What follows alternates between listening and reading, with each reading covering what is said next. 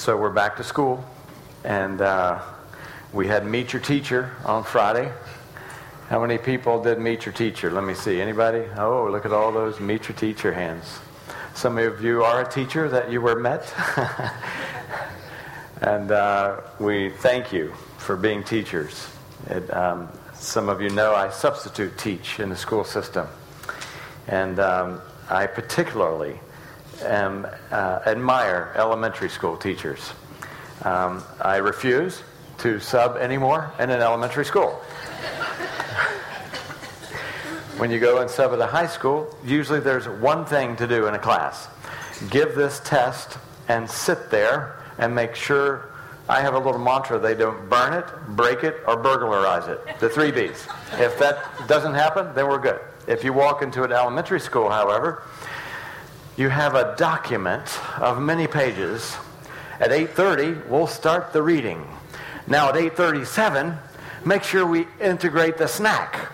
Now at 8:43, I mean it's amazing. You know, you're you're you know they're going crazy. You're trying to read the chart, you know, and it, it's just it's. Um, so if you do think about subbing, go high school. I just uh, yeah, and that was the message for the week. So, no.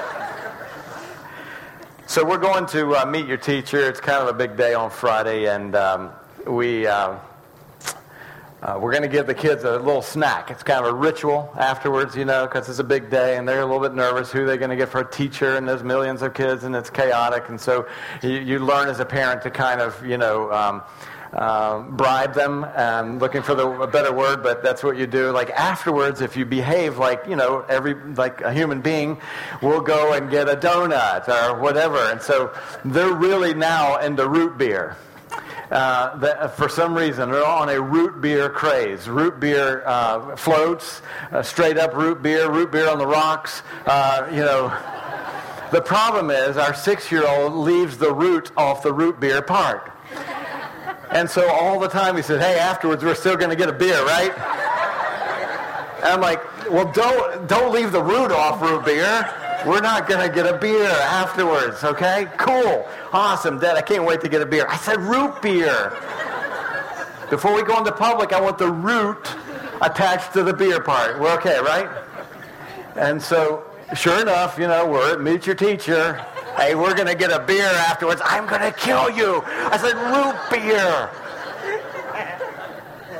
What's wrong with the... Can't even... Last week we started a conversation, and it's only part of the sentence. You can't have the root without the beer. Or you can't have the beer without the root, I should probably say. We started a conversation called Us. And the, this is a, these are conversations about God's church. Conversations I'm guessing you probably won't have outside this arena. Not a lot of people are talking about church these days. Less than 30% of Sarasota attends church. We, uh, we know that in Europe it's about 7%. We see a trend, obviously. So it's good for us to say, let's reclaim who we say we are. Because as years go by, I believe that our identity as God's community of faith can easily lose its sense of identity, of who we are, who God calls us to be. We looked at some of those things last week. A holy nation. You could just take that and just, just breathe and eat that for, uh, for a long time. A holy nation, really. Wow, I was just going to church. I thought we were going to sing songs and hear, hear somebody speak and all that. But God wants to elevate our thinking because we are his people. As the scriptures tell us, we'll see later, we are a chosen generation, a peculiar people. I could have told you that to begin with, but a peculiar people, a different people, a people that are set aside. There's a, there's a fancy scriptural word that we've lost in our generation, sanctified, which means I'm setting you aside for a very specific purpose, and don't lose that. We, we, we talked last week about the adventure, that God calls us to be adventurous.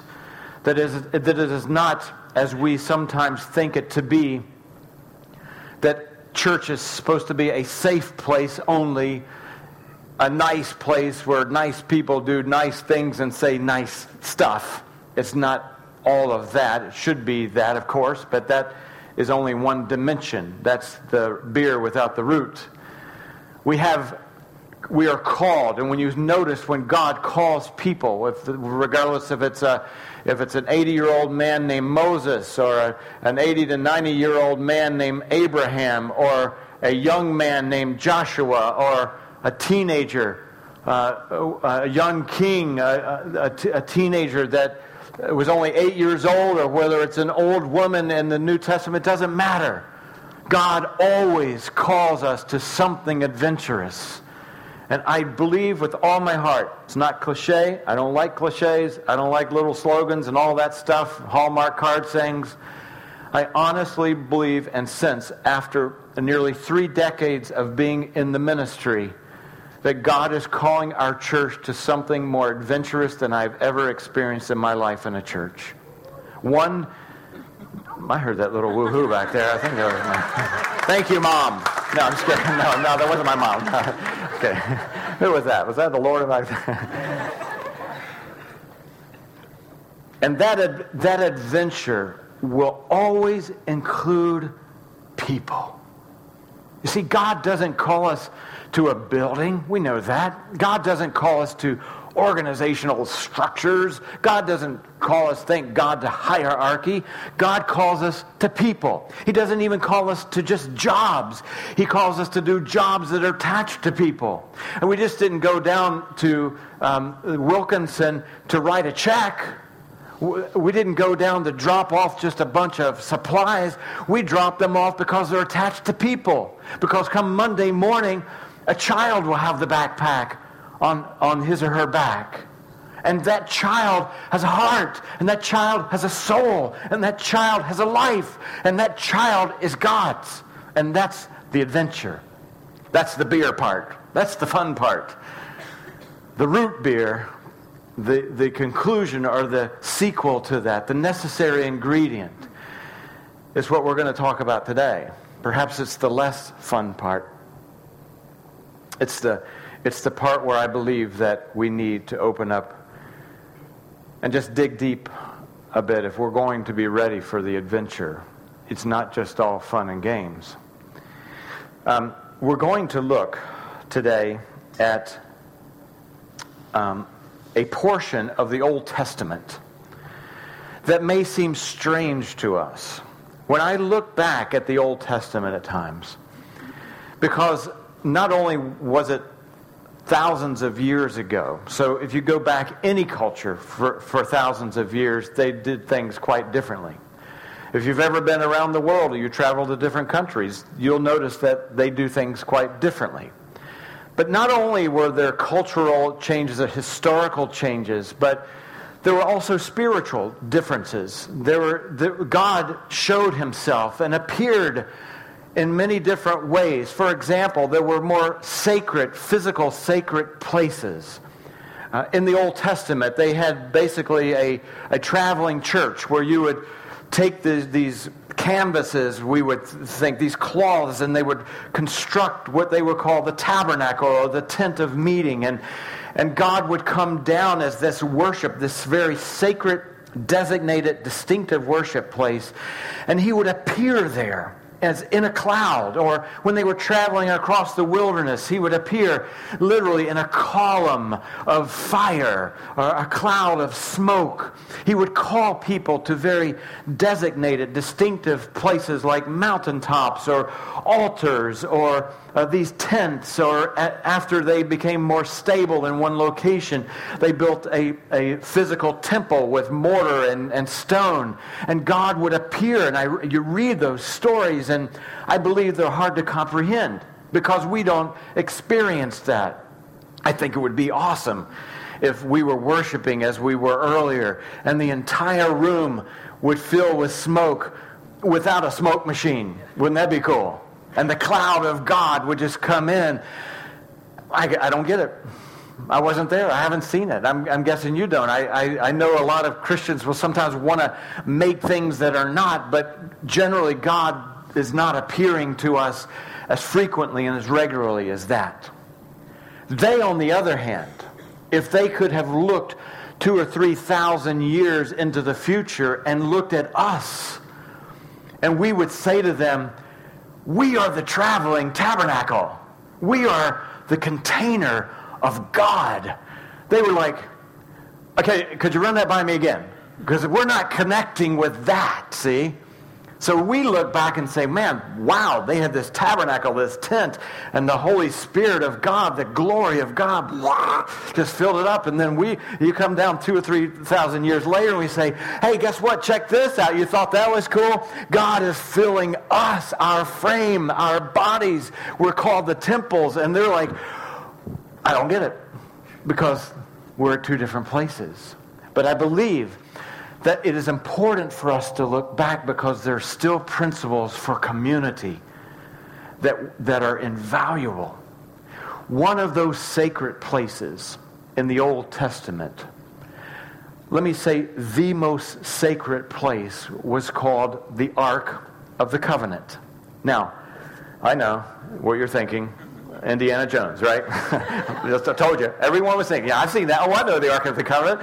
Why, in Leviticus? No, Indiana Jones. Oh, okay, I'm with you, yeah.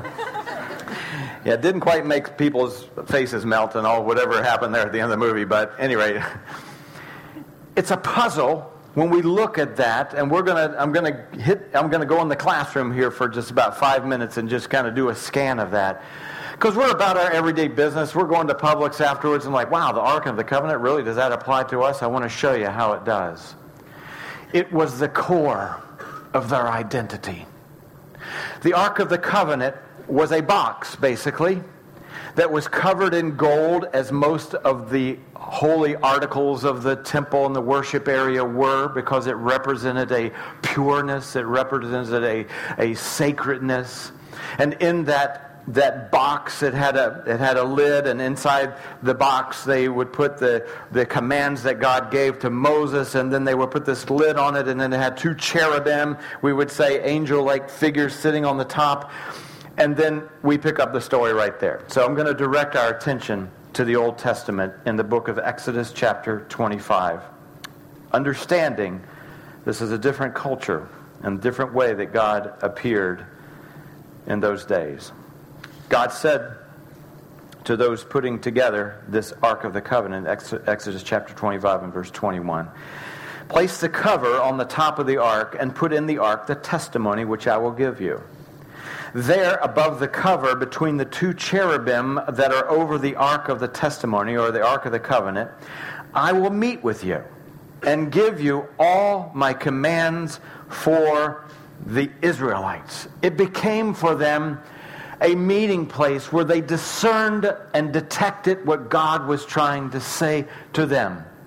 Thank God now, as we are the Holy, have the Holy Spirit within us and the Word of God, which is inspired and breathed by the Holy Spirit, we can begin to detect in our lives where God is leading us. Not all the time, it's not a crystal ball, and there are always question marks here or there, but we have a sense of what God, how God is leading us. And so this became an, an icon for them, a, a, a kind of a, an identity. We would say in our day and age, the cross has that symbology for us. We don't worship the cross. We don't bow down and worship it as a physical image, and neither did they. They weren't worshiping this box or anything. But it, when we look at the cross, it rep, what it represents for us that God so loved the world that he gave his one and only Son that whoever would believe on him will have eternal life. That's what the cross means for followers of Jesus. What it meant for them was that God's presence the very core of who we are is there. This box was not to be touched. It was so sacred, they believed. It was so sacred that the presence of God was there. And so God instructed them how then, because we're a mobile group here, we're a mobile community, how we're going to move this thing around in Exodus chapter 25 and verse 12. Cast four gold rings for it and fasten them to its four feet with two rings on one side and two rings on the other. So you got a ring and a ring and a ring and a ring. Then make poles of acacia wood and overlay them with gold. Insert the poles into the rings on the sides of the chest to carry it. The poles, listen now, are to remain in the rings of this ark. They are not to be removed. Okay, I'm going to ask you to file that in your hard drive for a second. Box, gold, lid, cherubim, presence of God, um, rings on both sides, gold poles in the middle, and uh, there you go. I just saved you $4,000. You don't have to go to seminary. That's what you learn right there in the Ark. Just kidding. then you, you pick up the poles and you put them on your shoulders. Never touch the box. Never touched the box yet. I put the poles carefully in. Person here, person here, person there, person there, and we carry this sacred box. It was their sacred responsibility to carry for them and their mind at that time in their culture the presence of God. It was a sacred, sacred, sacred, sacred responsibility.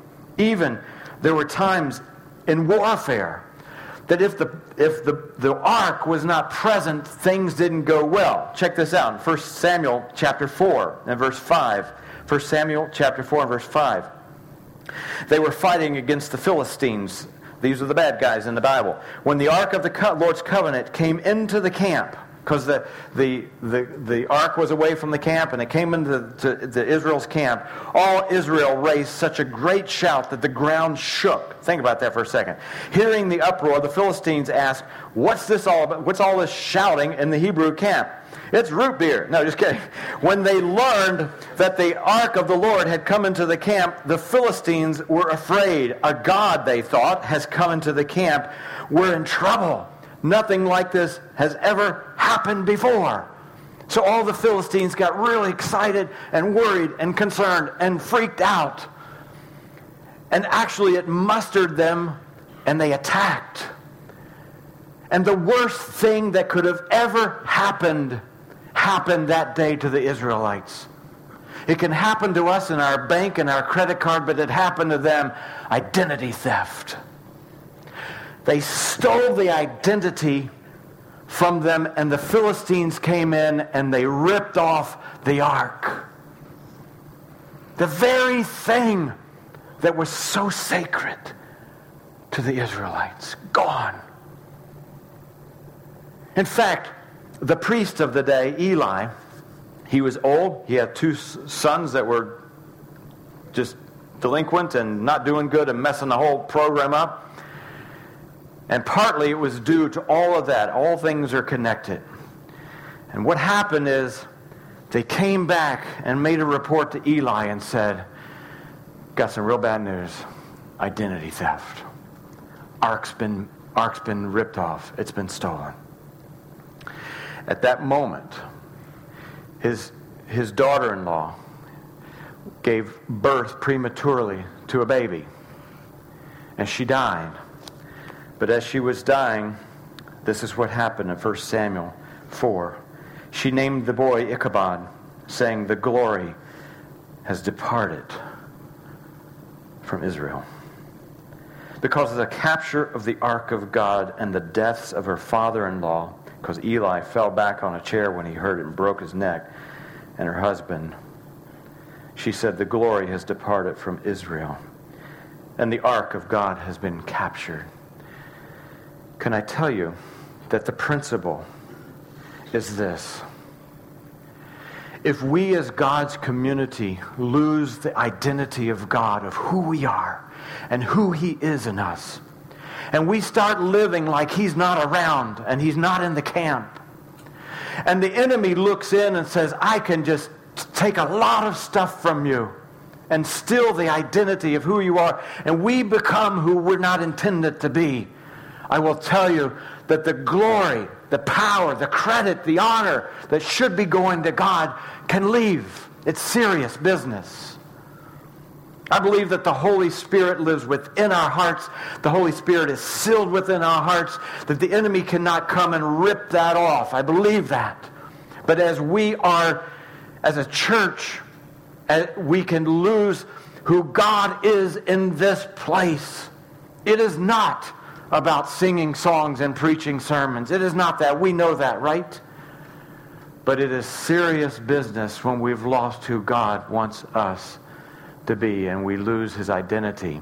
And those looking into our lives when they read that Christian divorce is higher than those who are atheists, and they can't tell the difference between us and them, something has remarkably gone wrong. David comes along. Years and years later, the first great king, he was actually the second king, but the first great king. He is a man of God. He is a warrior for God. He has a warrior spirit for God. Passionate. He said, We are going to get that ark back. And he did. You can lots of passages to read. We don't have the time to read them. I'm abbreviating the story. David captured Jerusalem, which was later called the city of David, by the way. And in this moment, we're going to read about the golden moment that stemmed all the way back to Exodus when, when God looked at Moses in the eye and said, I'm going to give you the land. I'm going to give you the land and you're going to take possession. And Moses didn't make it, and then you had Joshua come along, and, and this was a golden moment where David, the, the great king, had conquered Jerusalem, and now he was going in, and they had regained the ark. And they are marching into Jerusalem for the identity of Israel, that community, and the identity of God. I'm telling you, this was the moment. This, my friends, was spiritual root beer. In 2 Samuel chapter 6, we step into the party. David again brought together out of Israel chosen men, 30,000 in all. He and all his men set out from Baalah of Judah to bring up from there the ark of God, which is called by the name, the name of the Lord Almighty, who is enthroned between the cherubim that are on the ark. And they set the ark on a new cart and brought it to the house of Abinadab, which was on the hill. Uzzah and Ahio, sons of Abinadab, were guiding the new cart with the ark of God on it, and Ahio was walking in front of it. Now, here's where the praise just breaks out. The band is amping it up. David and the whole house of Israel were celebrating with their might before the Lord, with songs, with harps and lyres and tambourines and sistrums. I looked that up. I didn't know what sistrum was. It's a Les Paul. It's pretty cool. And cymbals. And when they came to the threshing floor of Nacon, Uzzah reached out and took hold of the ark of God in this big party because the oxen stumbled and the Lord's anger burned against Uzzah because of his irreverent act. And the Lord, therefore, God struck him down and he died right there beside the ark of God. Wow, that's a buzzkill to any party. Gee whiz. I mean, can you just put yourself in that moment, bring it in the arm. Whoa, he's dead. Wow, that's weird. Okay. You would just kind of step away from him just in case it was lightning or, you know, something, some kind of disease or something, right? I mean, just think of the moment of celebration and then the moment of, wow, oh, Uzzah's dead. I mean, if you're there, it's weird, right? So I'm, you look at this story and think, wait, this was the golden moment. The ark reclaimed, the identity, the name, the name of Almighty reclaimed. David, mighty warrior, Jerusalem, city of God. Why this? What happened? Do you see anything wrong in the story? It's like, where is Waldo? There's something, there's something wrong in the story. Did you pick it out? Do you remember how the ark was supposed to be carried? They put it on a cart. You did what? Yeah, you put it on a cart. In other words, you were supposed to have it on your shoulder carrying this sacred identity and you put it on a new cart. Whoa, a new one. Ah, good job. You put it on a cart because if you had had it like God would have told you and you put it on your shoulder, it would not have been dropped. And in this moment, thank you for allowing me to go through that history, but you have to see it to come to that point of how important the identity of God was. When you come through all that moment, I believe that here's the key of what God and who God calls us to. Adventurous, yes. But here's the second, here's the beer, the root part of that beer. He calls us to be strenuous. He calls us to have sacred sweat. He calls us to use our spiritual muscles, which is the exact opposite of recliner chair, of apathy, of indifference. You see, in our culture today, I know the things that you struggle with because I struggle with the same things. Our life is so dang busy that the faith becomes one spoke on the wheel. I got school, I got work, I got family, I've got bills, I've got more work, I've got more work, I got God, I've got more work. And God becomes one of those single spokes. And suddenly, our strenuous, our muscle to carry the identity of God gets weakened. It's like this. I thought, let me give you a visual. I'm doing a little weightlifting these days. That's where we started. yeah. And uh, did I hear someone say very little? Yeah. I can throw this one. Now, see, uh, when I'm working out, my little, my six year old, he's over there pressing this, like this, right? Now I get my 20 pounder out, and I'm like, oh, yeah. Mm, uh, oh, yeah. And he's like, hey, Dad, it's easy. You, see what you do, you keep your elbow in like this. Right? I'm like, I can knock you out with this. Okay, just keep it up, all right? There are times that as a Christian, if we're not careful, we're like, yep, yeah, I'm working at it. Yep, a little tired. I think I'll put it on that one. but there's no muscle there and will say, Let me take the most sacred thing, the identity of God in my life that I'm supposed to promote, that's supposed to be amplified from my life, that is supposed to be the most sacred thing that we carry, not your credit card or your wallet or your car keys, but the sacredness of the identity of God. And how dare I ever take it lightly? How dare I ever lose the sacredness of saying, you know what? It takes work. Are you serving to the place that it's hard? Are you giving strenuously? Are you being courageous in a way that you have to be strenuous? Okay, that's it for that arm. I'm done. It's sacred. It's sacred. It is sacred. I wish that, other than the Bible, that Foxe's Book of Martyrs was required reading for every Christian. Or Jesus Freaks Volume 1 or Jesus Freaks Volume 2. Pick any of those up from Amazon. They're lists and lists and lists and stories, one pages. Won't take much strenuous activity of those who have lived before us, and they have lived hard.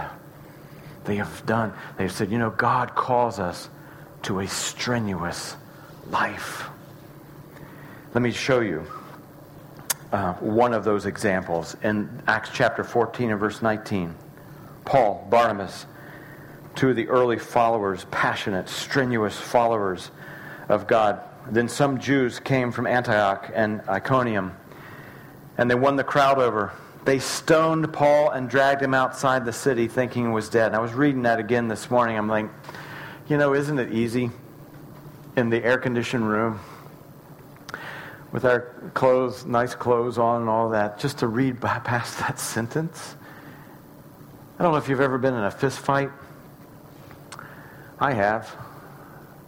I've been, I've been beat up before. I've been I was mugged in Boston. The sound of a fist against a face, it's a sickening sound. It's really weird. It's a snap and a thud all at the same time. It's, it's awful. I'm just thinking, I'm trying to live this, bring this to life. And I know that's kind of weird and gross, but he got hit with big rocks. What did that sound like? What did the first one feel like? What did the 18th one feel like? I mean, live it. Don't just read it. Until the guy was, they thought he was dead. They beat him with rocks until he was dead. And they drug him outside the city. But after the disciples had gathered around him, he got up and ran for his life. No, he got up and he went back into the city. I'm like, what's wrong with you? really? You know what's wrong with him? He says, you know what? I'm going to make this a sacred event. It's going to be strenuous. I'm not going for the easy route. I'm going back in. Don't choose the easy route. We're learning. The next day, and he and Barnabas left for Derbe. They preached the good news in that city. They won a large number of disciples. Then they went to Lystra, Iconium, and Antioch, strengthening the disciples. Look at these guys. Good grief. Encouraging them to remain true in the faith. Oh, don't touch my wounds. They're fine. Let me encourage you. And he says, We must go through hardships to enter the kingdom of God. We must. If we're going to be part of this kingdom, you're going to have to flex some muscle and go beyond Sunday morning. That's why I say get in a group. Go beyond the big circle. Dig in. Is it hard? Heck yeah. Stay in Sunday morning. I promise you, you will never have any conflict with anybody in this room because it's a, hey, how's it going? Your work? Oh, good. Going good. See you next week, right? Easy. That's the fun part. This is the beer part of the root beer. In fact, we got a keg in the back afterwards. No, I'm just kidding. I told you we should never come to this church, Alice. It's weird. It's serving beer. 360 is kind of a weird name anyway. Anyway.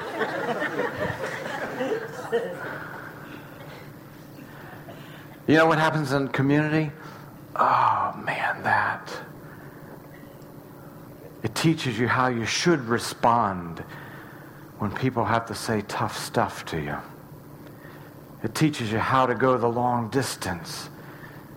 And it's hard, man and it should be.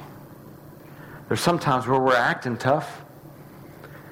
We're acting like, man, we're strenuous, but we're really not. We were in the mall the other day, and uh, my guys were, my little boys were acting tough.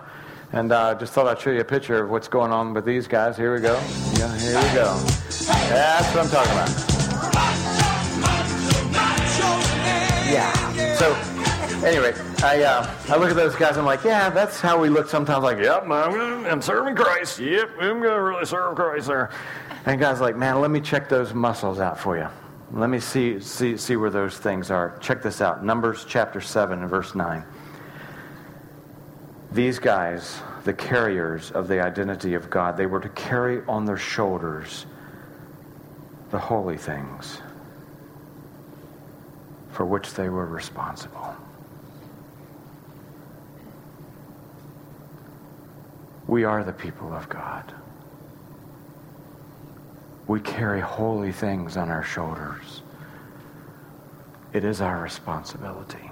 All right, let me just quickly tell you the tough part, and then I'm going to give you the hopeful part. Here's the tough part. Here's the price, the perilous price of apathy. And I'm going to speak from my own life, okay? If it applies to you, you allow God to apply it to you. But I'm going to speak from my own life. Here's the, here's the peril of apathy. Number one, it can become a way of life.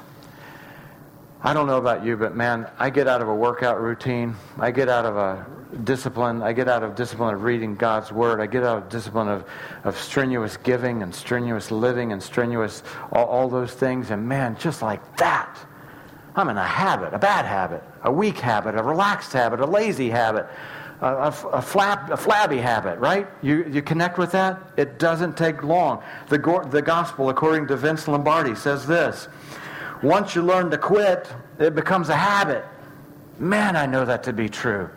There are times I'm catching myself, oh gosh, I've, I have been unstrenuous, if that's a word. I've been unstrenuous, and man, that started six months ago, and it just has become a habit. Number two, it is easy to mis- misrepresent God if we're apathetic. It's easy. It's not who God is. The scripture says he neither slumbers nor sleeps. I, I guarantee you this God is not flabby spiritually. He's 24 7. He's on it. And if we're going to represent him, that's um, what God calls us to. Number three, the price of apathy is that we don't look any different than any others. Okay, watch this. I'm going to park here for just a second. The Israelites put their most precious um, item on a cart. You know where they got the idea? When the Philistines had the cart, you know how they carried it around? I mean, when they had the ark, you know how they carried it around? Take a wild guess. On a cart. Watch this. 1 Samuel chapter 6 and verse 10, the Philistines took such two cows, two such cows, and hitched them to, wow, there's the word, a new cart, and pinned up their calves. They placed the cart, the ark of the Lord, there it is, on a cart along with a chest. If we are not strenuous with God, the challenging thing that I would say to you is we don't look any different than anybody else in this world who often respect God. They don't have a relationship perhaps with God, but they respect Him. And we are called to look differently than others. Finally, I would say this to you that as any organization and any um, church in this matter, the community of faith, we know the 80-20 rule, right? 80%, 20% of the people doing 80% of the, the work and all that jazz. We get it? I'm going to use a hard word. Seatbelt on. It's an abomination. Just saying. I know that hurts. I know it's a big word. It's an abomination to God. It's an abomination to community because community says, I'll take this corner you take that corner, Ralph takes that corner, and Joe takes that corner. And that looks like God. If the thing weighs 300 pounds and I step out, i am carrying 75, I'm stepping out, these guys, the weight doesn't go away. Their weight becomes more. If me and Ralph step out now, they're carrying 150. And if me and Ralph and Joe step out, the whole thing falls down.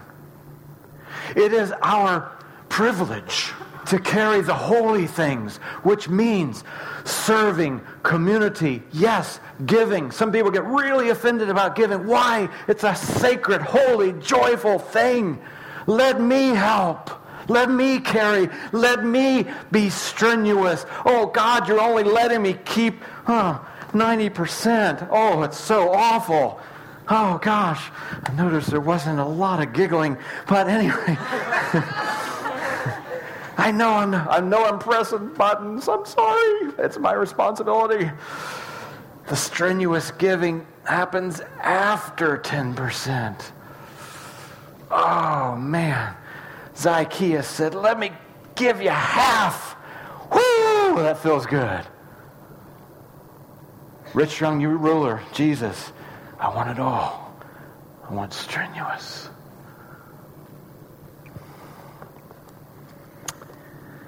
I know it's tough.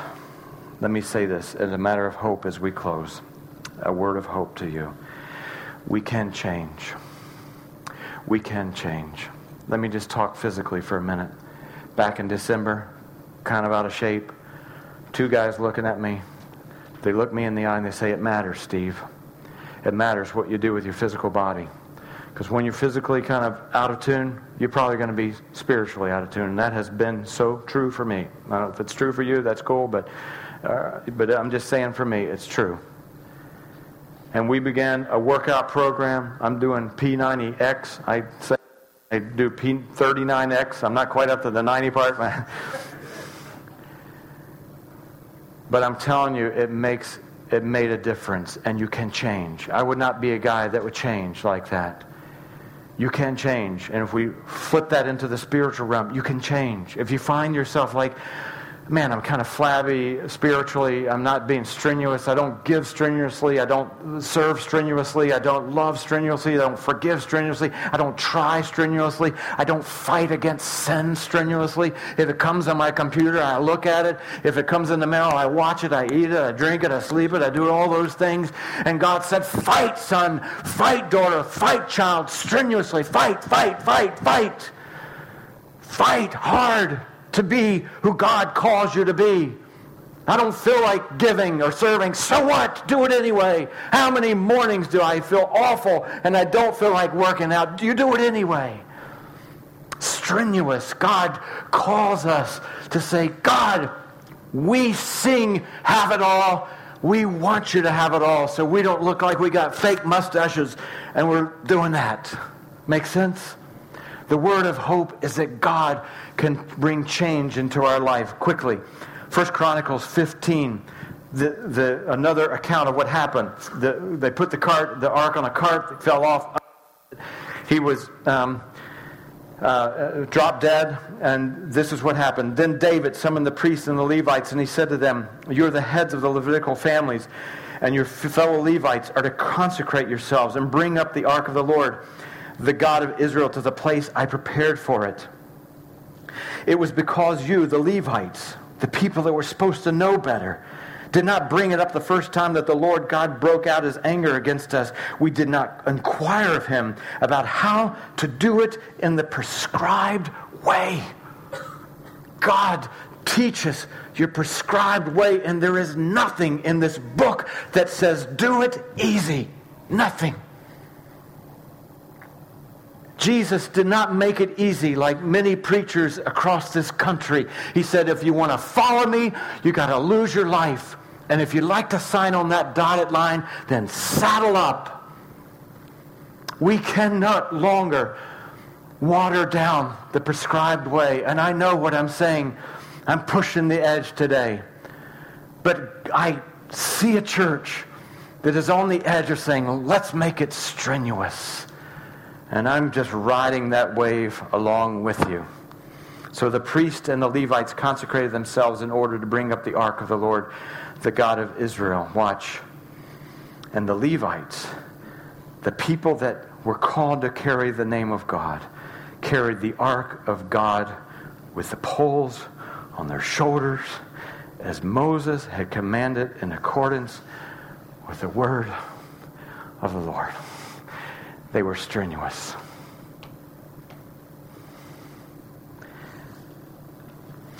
Let me just end with this story because I got to tell you. Um, a couple of these guys are saying, "Man, you got to read this book." I, I, got a million people saying, "You got to read this book." I got a stack as high as my house. As you got on the, you got to read the books. But this one I pulled out this week. It's called "Do Hard Things." And my friend Mike said, You got to read this story, this one, just read this one chapter. If you can't read the whole book, do small things, do hard, small things. And in that chapter, it describes the Vikings of the 14, 1500s and how they were the threat to all of Northern Europe. There was no one that bordered that coastline that didn't fear for their lives. In fact, churches prayed, God, protect us from the Northmen. It was that intense for them. Some people attribute the Vikings' success to their lighter ships, that they could actually beach them and then make a quick attack. Don't think that was it. The distinguishing mark between the Vikings and, uh, and every other navy was this they rowed their own boat. You see, everybody else got the slaves to row the boat and the professional rowers to row the boat. But these guys were buff, dude. they were ripped. I'm learning all this new language. They had guns. I didn't know what that was before. He has guns. He's got guns. Yeah, he's got guns. Whoa, I'm staying away from that. No, I'm talking about these guns. Okay, I didn't know they were called guns. All right, I don't have guns. I got water pistols. That's all I got packed right here, man. all right, so he's got guns. These guys, quah, quah, quah, quah, quah, strenuous. They rowed, they rowed, and they beached Time to fight, boys. And they went out. And because they had strenuously trained, when it came time to hit the beach, they were ready. Can I beg you?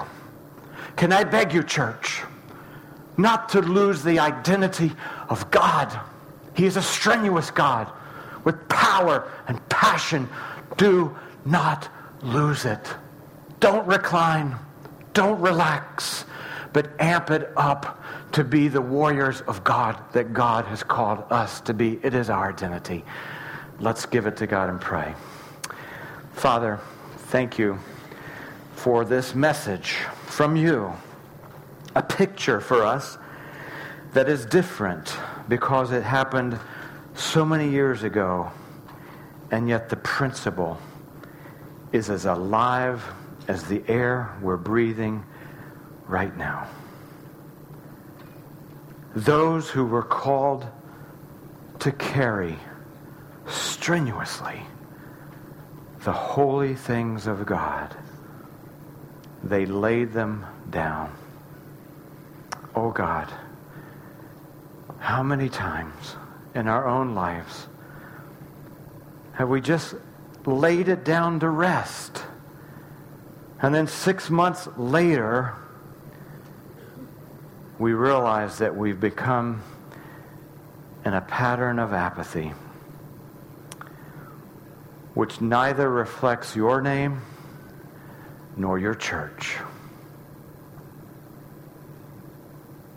God, I pray that your Spirit will call this church. I'm praying, God, not just for your church worldwide, but let me, God, pray for the people sitting in this room that we will be strenuous followers of God and carriers, strenuous carriers, God, of your holy things.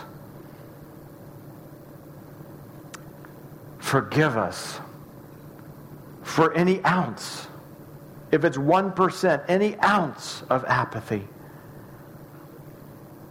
if we have not strenuously strained in your word, if we have not strenuously strained toward forgiveness, if we have not strenuously given and held up our end of the pole, if we've made every excuse in the world, God, penetrate our hearts. We open ourselves to you so that we may be the church that you look at and say, they are warriors.